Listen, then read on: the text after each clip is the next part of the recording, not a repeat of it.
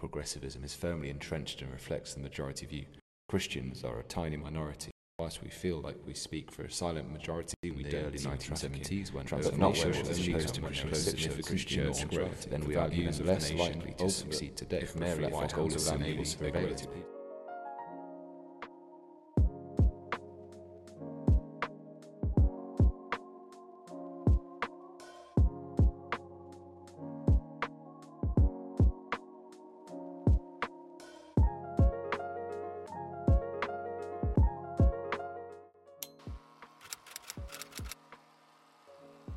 Hello, and welcome to this week's episode of About Abortion. Thank you for tuning in.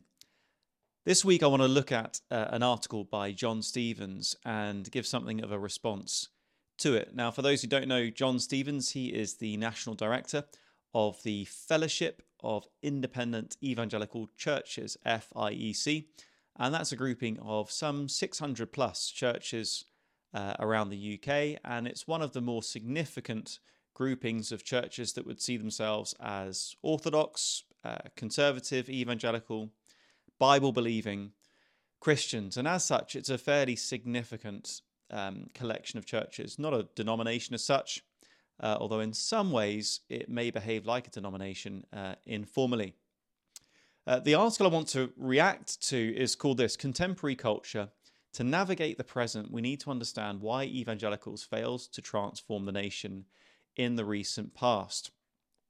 Sounds promising and uh, no doubt is well meaning and sincere, but I am sad to say that as I read this, I was somewhat dismayed by um, the sentiments and the attitude that I think it encourages, actively encourages.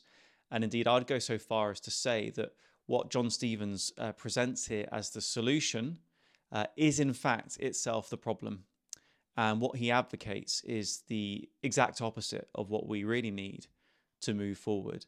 Um, and fundamentally, I think that's because he misunderstands why evangelicals failed to transform the nation in the recent past, as I hope to show you.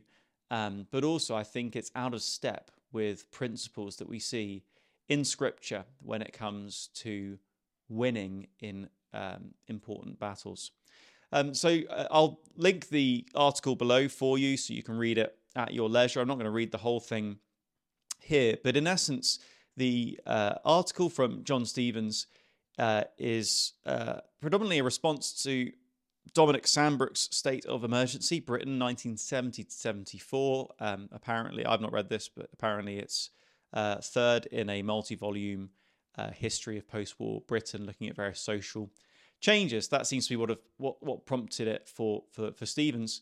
Um, and in it, the uh, the assessment is made as to why Britain, over those key decades, the 60s especially, but one can say the 70s as well, um, the, the, the nation became very much de Christianized in terms of legislation and in the culture. We're not talking primarily here about church numbers or the number um, of, of professing believers, but rather looking at the culture and law in particular and how that um, moved rapidly away from Christian values in the 60s.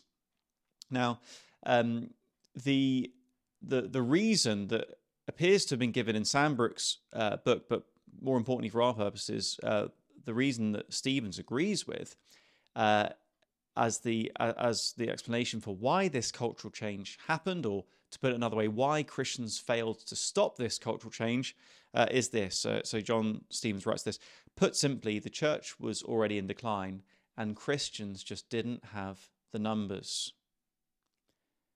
Christians didn't have the numbers. He goes on to say, I think this is exactly relevant to the context we find ourselves in today in post Christian secular Britain. Christians are a tiny minority and whilst we feel we speak for the silent majority, we don't. We can make progress on issues where the liberal progressive consensus is already in line with Christian values, e.g., tra- human trafficking, but not where it is opposed to Christian convictions, e.g., human sexuality. Uh, if they were unable to prevail in the 70s, where overall social values are much closer to the Christian norm, then we are even less likely to succeed today if our goal is simply a greater Christianization of society. Transformation will only come when there is significant church growth. So there we have it. Thanks, John Stevens, for the encouragement. Um, we've been told loud and clear there uh, we're not going to win, and we can't win uh, because we just don't have the numbers. To be fair to him, he does go on to say that he's optimistic for the future because he thinks the church is growing, and in particular, the evangelical part of the church is growing. And he believes that as the liberals um, are stripped away, um, the church will become more evangelical. And he goes on to say this the refining of the church to become more evangelical will also have the consequence that in coming years, church leaders will be unequivocal in supporting Christian values. Now, there's much to say um, about this. Um, but I want to begin with a word on morale. Morale, I'm told by a military friend of mine, is the critical element in the success of an army, of a campaign. Morale can be lost rapidly, and uh, a loss of morale cannot be made up for uh, with numbers, with equipment, or anything else. And the thing about morale is it's contagious. And the thing about morale is it can be self fulfilling. Uh, a negative um, report, for example, can be self fulfilling. Um, and I want to turn our attention now to Judges chapter 7 uh, as one example of where we see the importance of morale biblically. And what I want people to understand here is that morale is not a morally neutral thing. Uh, morale isn't like a personality type. Um, it's not even just a different way of seeing things, uh, but it is actually uh, charged with moral significance. So uh, let's uh, look at Judges uh, chapter 7. And what we'll see here, quite interestingly for our purposes, is um, that Gideon, preparing to fight against the Midianites, actually has too many people. So we're prone to think in quite humanistic terms uh, from a worldly perspective, we think, well, it's a numbers game. Uh, if we want to win, we need to have the numbers. And Stevens here is saying, well, we, we lost in the 70s, the 60s, because we didn't have the numbers. And we've got even fewer today, so we're definitely going to lose. Well, Scripture doesn't see it that way. Uh, because here in, in Judges chapter 7, we find that Gideon has too many people. Now, why does he have too many people? There are perhaps two responses we can give to that. First, um, well, maybe even three. First, uh, the Lord says to Gideon, verse 2 You have too many men for me to deliver Midian into their hands, in order that Israel may not boast against me that her own strength has saved her. And then he goes on to say, Anyone who's uh, fearful can go home. Okay, so the first reason we could say is God isn't in the business of giving victory to the strong. Read through all the pages of scripture, you see so often it's the underdog, it's not the firstborn, um, it's not the uh, the fruitful woman, naturally speaking. It's the barren woman. Uh, Israel themselves, uh, not because of their uh, righteousness nor their numerical greatness, um, but because of God's mercy, uh, He loves to grant victory to the weak, the humble, um, the lowly, those few in number, small in natural strength, uh, for His glory. Because then it's clear that He did it. So, r- right from the start, we can see uh, this is not a numbers game in the way that we're inclined to think that it is. Uh, in fact, uh, the Lord likes to work with small numbers for his glory's sake. But there's another reason why Gideon had too many men, because the vast majority, or at least um, more than half, of the people were trembling with fear. Their morale was negative. And so uh, Gideon sent them home. Uh, more than 20 uh, sorry, 22,000, sorry, men left, while 10,000 remained. You see, there are some people you can do without, frankly. You can do without people who are trembling with fear. You can do without people who think we can't win this. They're not helping the cause, they're actually hindering the cause. So we could actually say we've got too many people um, for us to win right now. As in, the people we've actually got Maybe we've got too many people. Maybe some of those people need to be sent home if they think we can't do this. Uh, but then there is a third reason why uh, Gideon had too many men, uh, even amongst those who weren't afraid, even amongst those who thought they could they could do this. Uh, there were some who were inept. They they weren't switched on. They didn't have the right um, uh, skills, or um, they weren't sort of battle aware. And so there was that test of of drinking from um, the water, and the ones who just went face down in the water, unable to see perhaps the enemy approaching or whatever, um, they they got sent home as well. So we can see just from this short passage, um, it's not a numbers game. Um, it's about the Lord glorifying Himself through the faithful few, and actually there are some people we can do without. Um, but I want to focus um, not so much specifically on the numbers for a second, uh, but rather on morale um, more directly. Um, if you'll turn with me to Numbers chapter 13 and 14. So here we have um, the 12 spies sent out to Canaan uh, to check out the land. And uh, as you will perhaps know, uh, 10 men come back with a bad report, only two come back with a good report. Now, these men have seen the same things. They've all seen the fruit, uh, the grapes, and so on, the milk and honey. Um, and they've also, both the 10 and the 2, have seen uh, the opposition, these huge men. Uh, we seem like grasshoppers um, in our own eyes, and we look the same to them, we read at the end of chapter 13.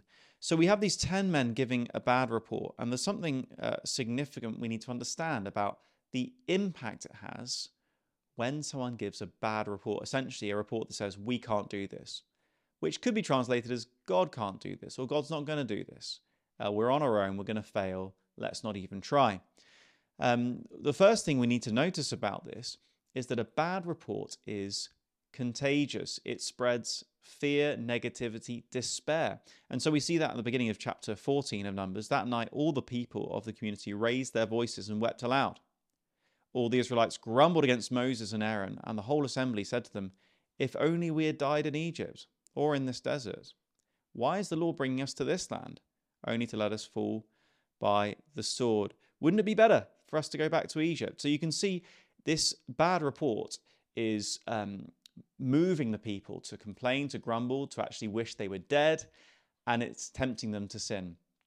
It's tempting them to go back to Egypt, uh, to, to step away from God's promised land, to go backwards, back into captivity. And it's been said many times before that it, uh, God took the Israelites out of Egypt um, in an instant, but taking Egypt out of the Israelites, um, well, hundreds and hundreds of years, and it, still didn't really happen. Uh, so the first thing we see is there's a there's a massive impact here in a bad report, uh, and it becomes contagious. It becomes a self fulfilling prophecy because everyone loses heart. We read that in the account as it's retold in Deuteronomy, um, that that they they caused their brothers to lose heart. And again, remember, morale is everything for an army ahead of a battle, for a campaign. Morale is everything. Uh, you sap morale, and you're going to lose. So that's the first thing we need to notice. The other thing we need to notice is that it is not morally irrelevant. Um, loss of morale or causing others to lose morale um, is not morally irrelevant, it's morally significant. Uh, it's described in this passage, again in Deuteronomy, it's described as rebellion against the Lord. It's re- described as rebellion. So this is um, sinful. It is uh, against God's will. Uh, elsewhere, it says that they treated the Lord with contempt uh, with this attitude, because of course, what they're really saying is God can't do this. We haven't got the numbers. We're not tall enough. And so, what we need to understand is morale is a moral issue. Morale is a moral issue. So, a loss of morale and encouraging others to lose morale is morally significant. We will be held to account before the Lord for how we spread a loss of morale. Now, um, I don't think we could say cowardice and loss of morale are identical. They're not exactly the same thing. There's a close relationship, though, um, if you flick ahead with me now to Revelation chapter 21, we'll see something about cowardice. And I think cowardice is one of those so called acceptable sins um, in our generation. Here in the UK, evangelicalism in Great Britain in the 21st century, cowardice is just one of those acceptable sins. People almost say with a chuckle, Oh, I wish I had your courage. I could never do what you do. Ha ha ha. As if it's a joke, as if it's trivial, as if it doesn't really matter, as if it's a bit like um, well, you support this football team, I support that football team. Oh, I wish I had the emotional um, strength to handle supporting Norwich, but I don't. So there we are.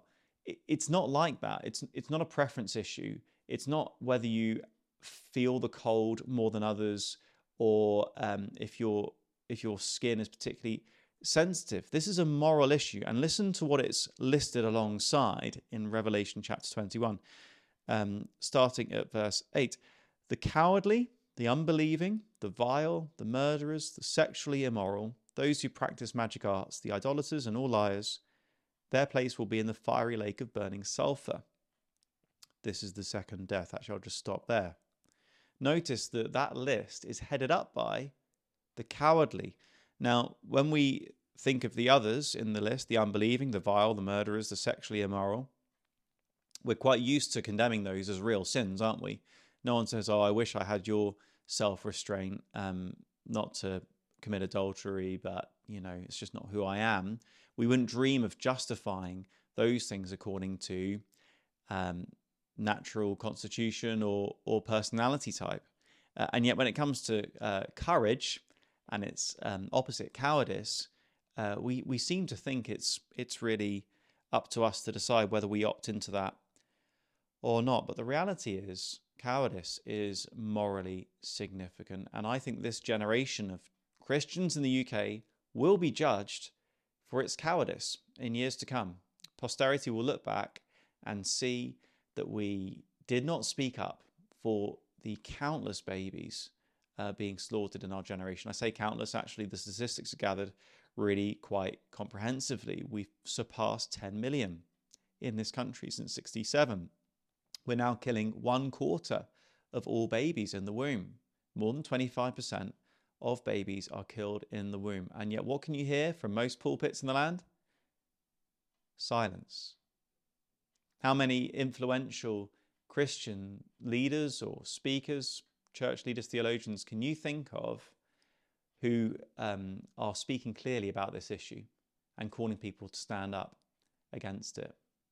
I can think of about three or four in the whole country. And yet we're told here that the cowardly will find their place alongside the unbelieving, the vile, the murderers, the sexually immoral, in the fiery lake of burning sulfur. Now, I'm not saying it's the unforgivable sin.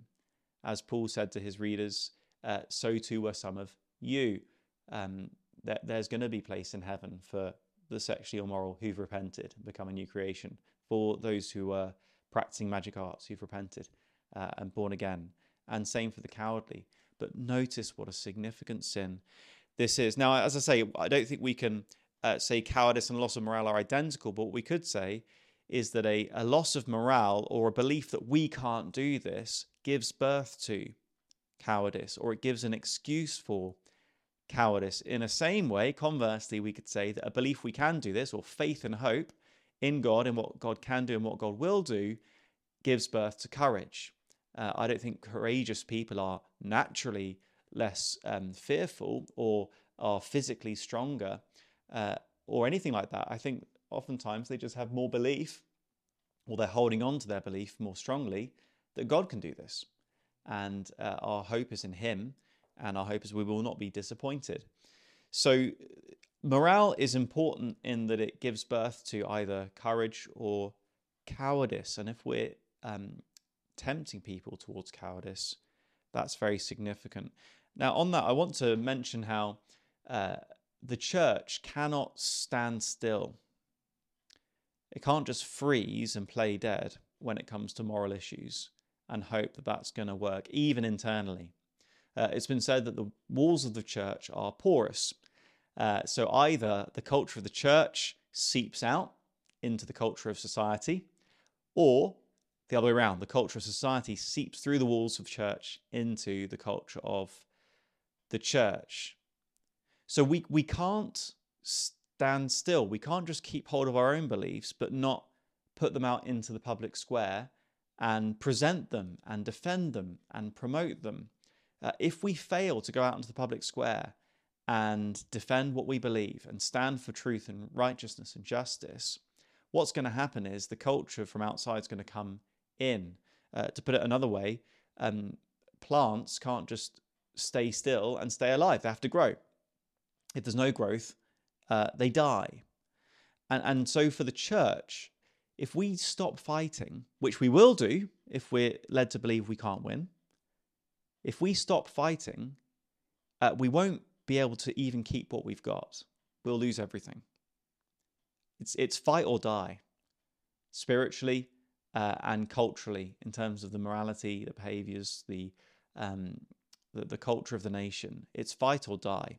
And for too long, we've not been fighting, and maybe that's why we've been dying. Maybe that's why Christianity has been in retreat for many decades now in this nation because we've stopped fighting. And maybe we stopped fighting because of the lie we can't win.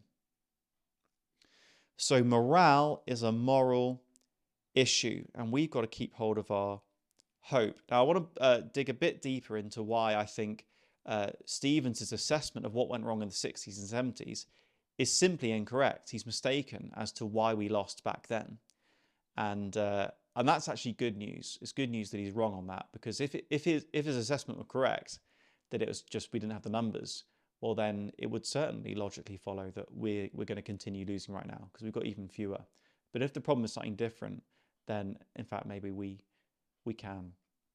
So as I mentioned, he, he Stevens follows Sandbrook in uh, looking at the numbers. Although interestingly, even Sandbrook seems to pay more attention. I don't know if Sandbrook's even a Christian but uh, Sandbrook seems to pay more attention to where the problem really is, which is not just the numbers, but the fact that the uh, Anglican hierarchy in particular didn't even stand for Christian values when they had the platform to do so.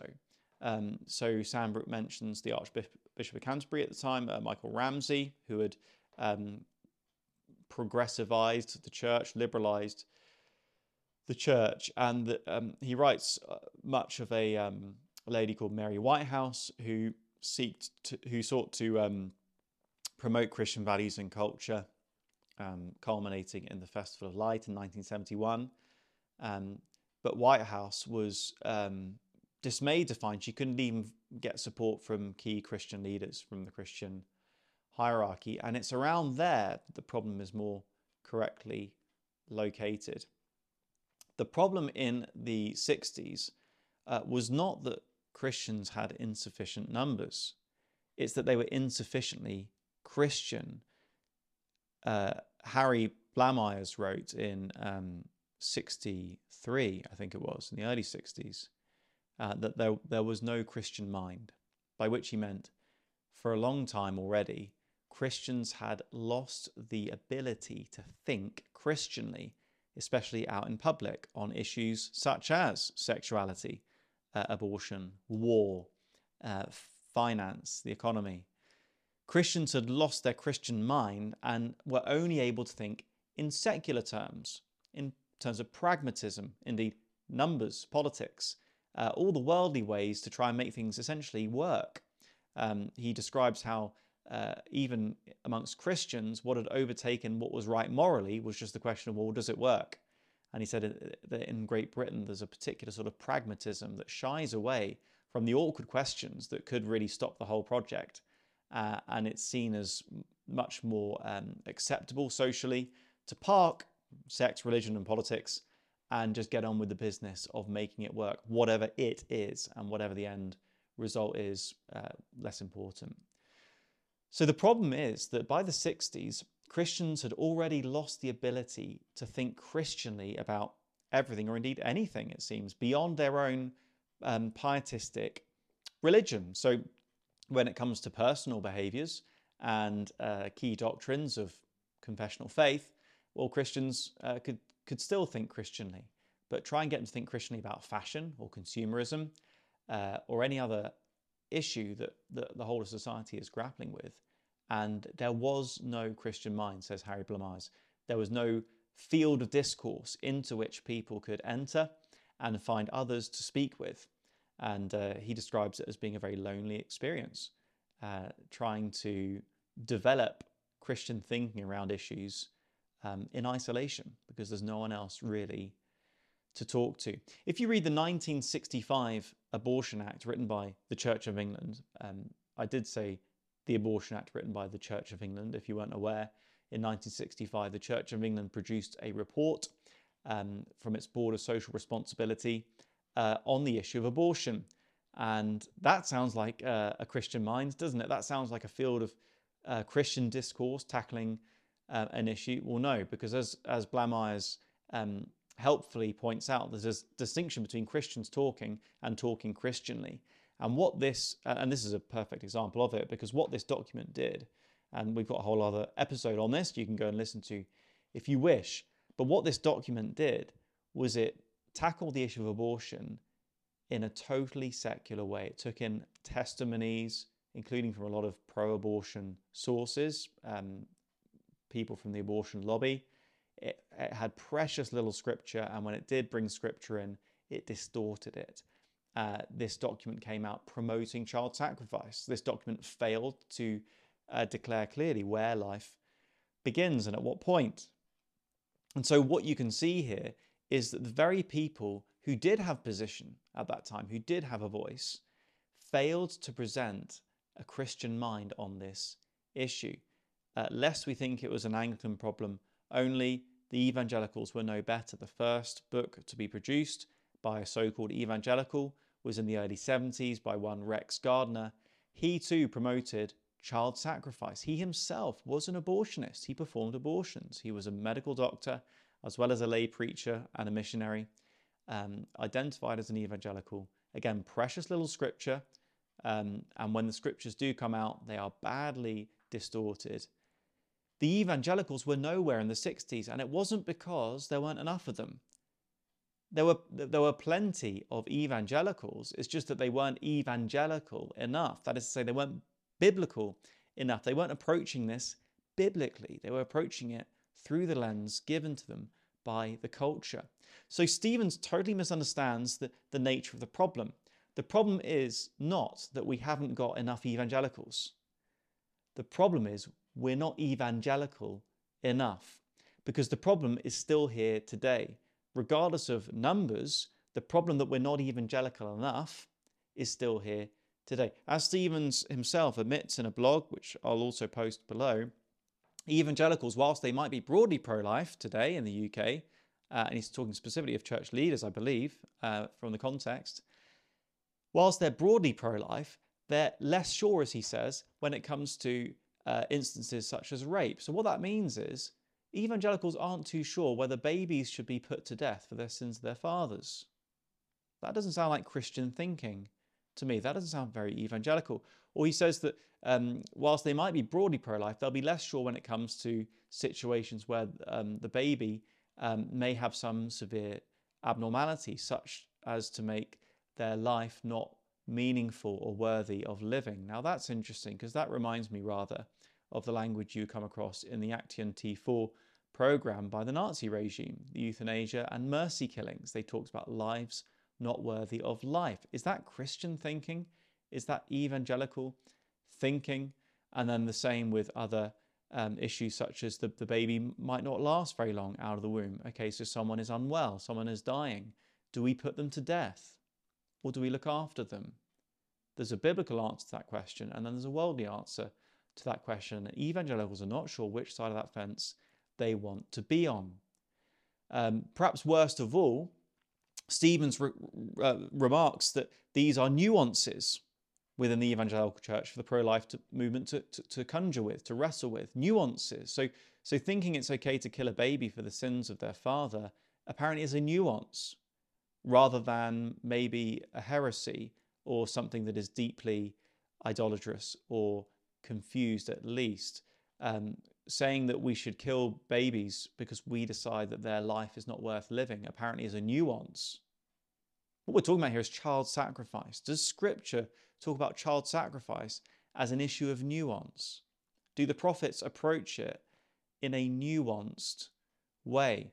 Would we say, well, we're broadly against racism, but we're just less sure when it comes to racism against Chinese people or against Japanese people? Would that be nuance? Or would that make a total mockery of the idea that we're against racism?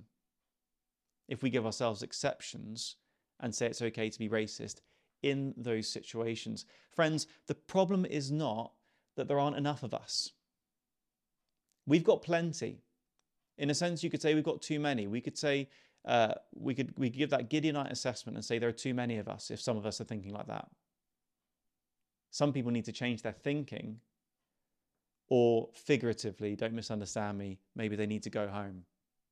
Because in the battle, we can do without people spreading uh, negative morale and theological confusion. Babies are being killed every day, and largely it's because the church in the 60s failed to stand up, failed to bear witness, failed to give a clear account of when life begins and, and why human beings are valuable, and, and that child sacrifice is an abomination in the eyes of God. That's why it happened, at least in part. We dare not say we haven't got enough people now to stand up and fight. There were more people back then, and they didn't stand up and fight. Standing up and fighting is a decision that we make before God because actually we don't choose which hill to die on. The first hill we come to is the hill we die on. So the problem, if I haven't made this clear already, is not our quantity, it's our quality. We need to repent. We need to get our thinking straight. We need to get our own house in order. We need to decide to stand up and bear witness clearly, unmistakably, because babies are being killed every day, partly because this lie continues that a life is not a life until um, we've decided it is. It's just a bunch of cells in there. It's up to each person to decide for themselves what's right in their world. And these are the exact arguments that were put forward in the 60s, not by secularists, but by Christians. And so the issue is we need to repent. We need to get our thinking in line with Scripture and we need to advocate uh, unequivocally. Uh, Stevens says that if if if uh, we have a church that becomes more evangelical uh, in its membership, then these people will be unequivocal. He says in supporting Christian values. Well, they're not unequivocal at the moment.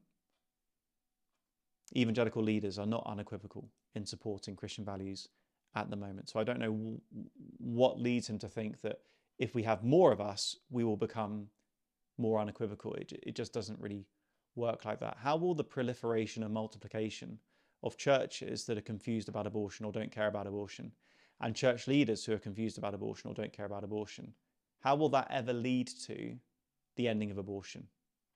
It's not a numbers game. It's about clarity. It's about courage. Now, why do I believe uh, we're going to win? Well, I know we're going to win at some point because uh, Christ is building his church, his kingdom will come on earth. Um, every nation and king will bow down. Uh, when there's a new heavens and a new earth, there'll be no more abortion. So we know that at some point uh, there will be an end to abortion. Now, I can't prove uh, to myself or anyone that it's going to be in my lifetime, but I want to give you a couple of reasons why uh, I'm hopeful uh, that it will be. Um, we have seen, I was just out on the streets on Friday, we were engaging members of the public, and we have seen people, we saw this on Friday, change their minds instantly about abortion simply by seeing what abortion is. Uh, Stevens, uh, along with us, has suggested that until society professes Christian faith, they will never be against abortion. Now, in a sense, I somewhat agree. There is, of course, a connection between your Christian confession and being pro life. Uh, but if we look at the church, we can see that that's, that, that, that doesn't follow um, necessarily. There are plenty of people who really are Christians, but they're not pro life. And I know lots of people who are not Christians and they are pro life.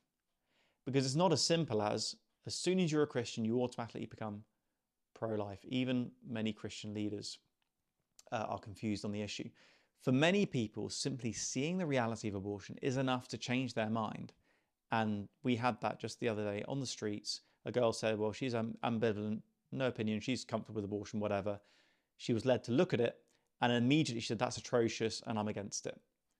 So minds can be changed prior to conversion to Christianity. That's really important for people to know. We don't have to see uh, masses of people converted before we see an end to this. And that leads on to another reason I have for being hopeful that we can end this.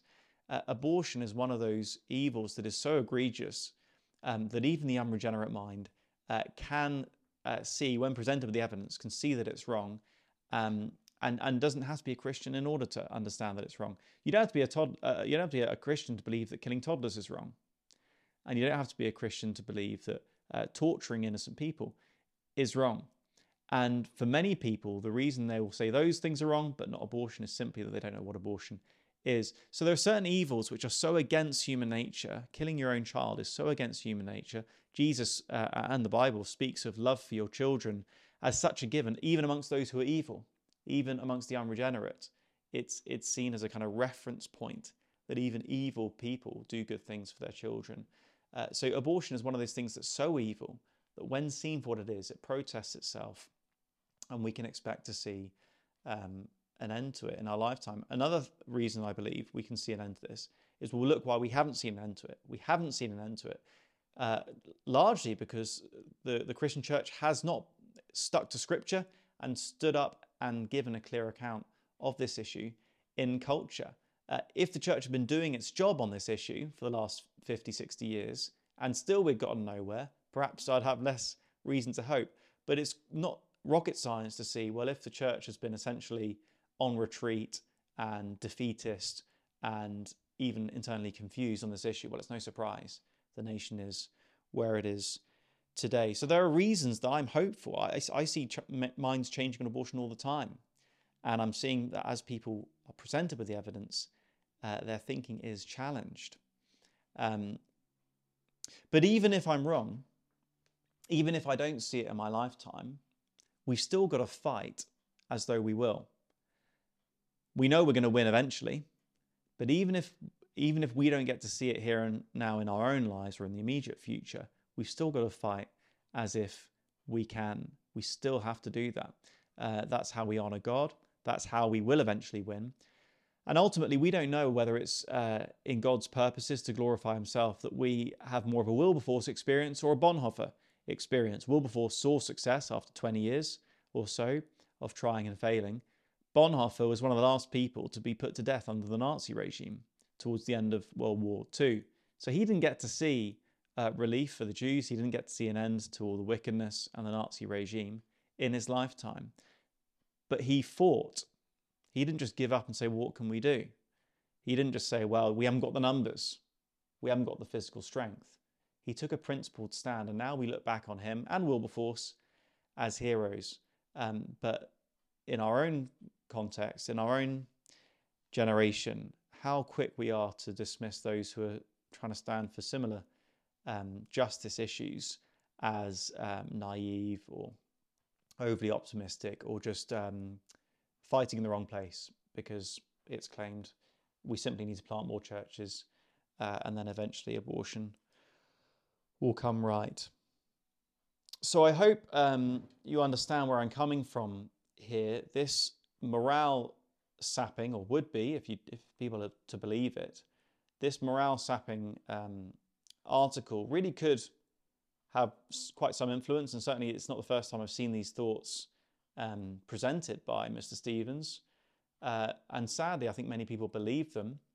Uh, they, they believe that we can't win and therefore they don't fight. And because they don't fight, they become more confused on the issue because the culture, which is fighting all the time, the abortion lobby never sleeps, uh, is pushing its ideology into the church. So this is a significant error. Um, and so I, I want to invite people who are listening in to make a, a decision as to whether you're going to be one of the 300, as it were. Now, we don't know um, if we get to see the uh, fulfillment of this in our own lifetimes. Um, we don't know if we're going to be one of Gideon's 300 or more like perhaps the 300 Spartans who all to a man died holding back the uh, Persian forces. But generally, historians would credit them with saving Europe, although they didn't manage to save themselves. So I'm not really here to try and uh, make predictions about when we're going to win, but we've got to fight like we're going to win. We've got reasons to believe we're going to win soon, if only, if only we would stand up uh, with all clarity and courage and present the truth which is on our side uh, with the help of God who is on our side. And if God is for us, who can be against us. So uh, please understand, uh, we don't, as Mr. Stevens would have us believe, need to have more evangelicals to start fighting and winning. We just need to become more evangelical.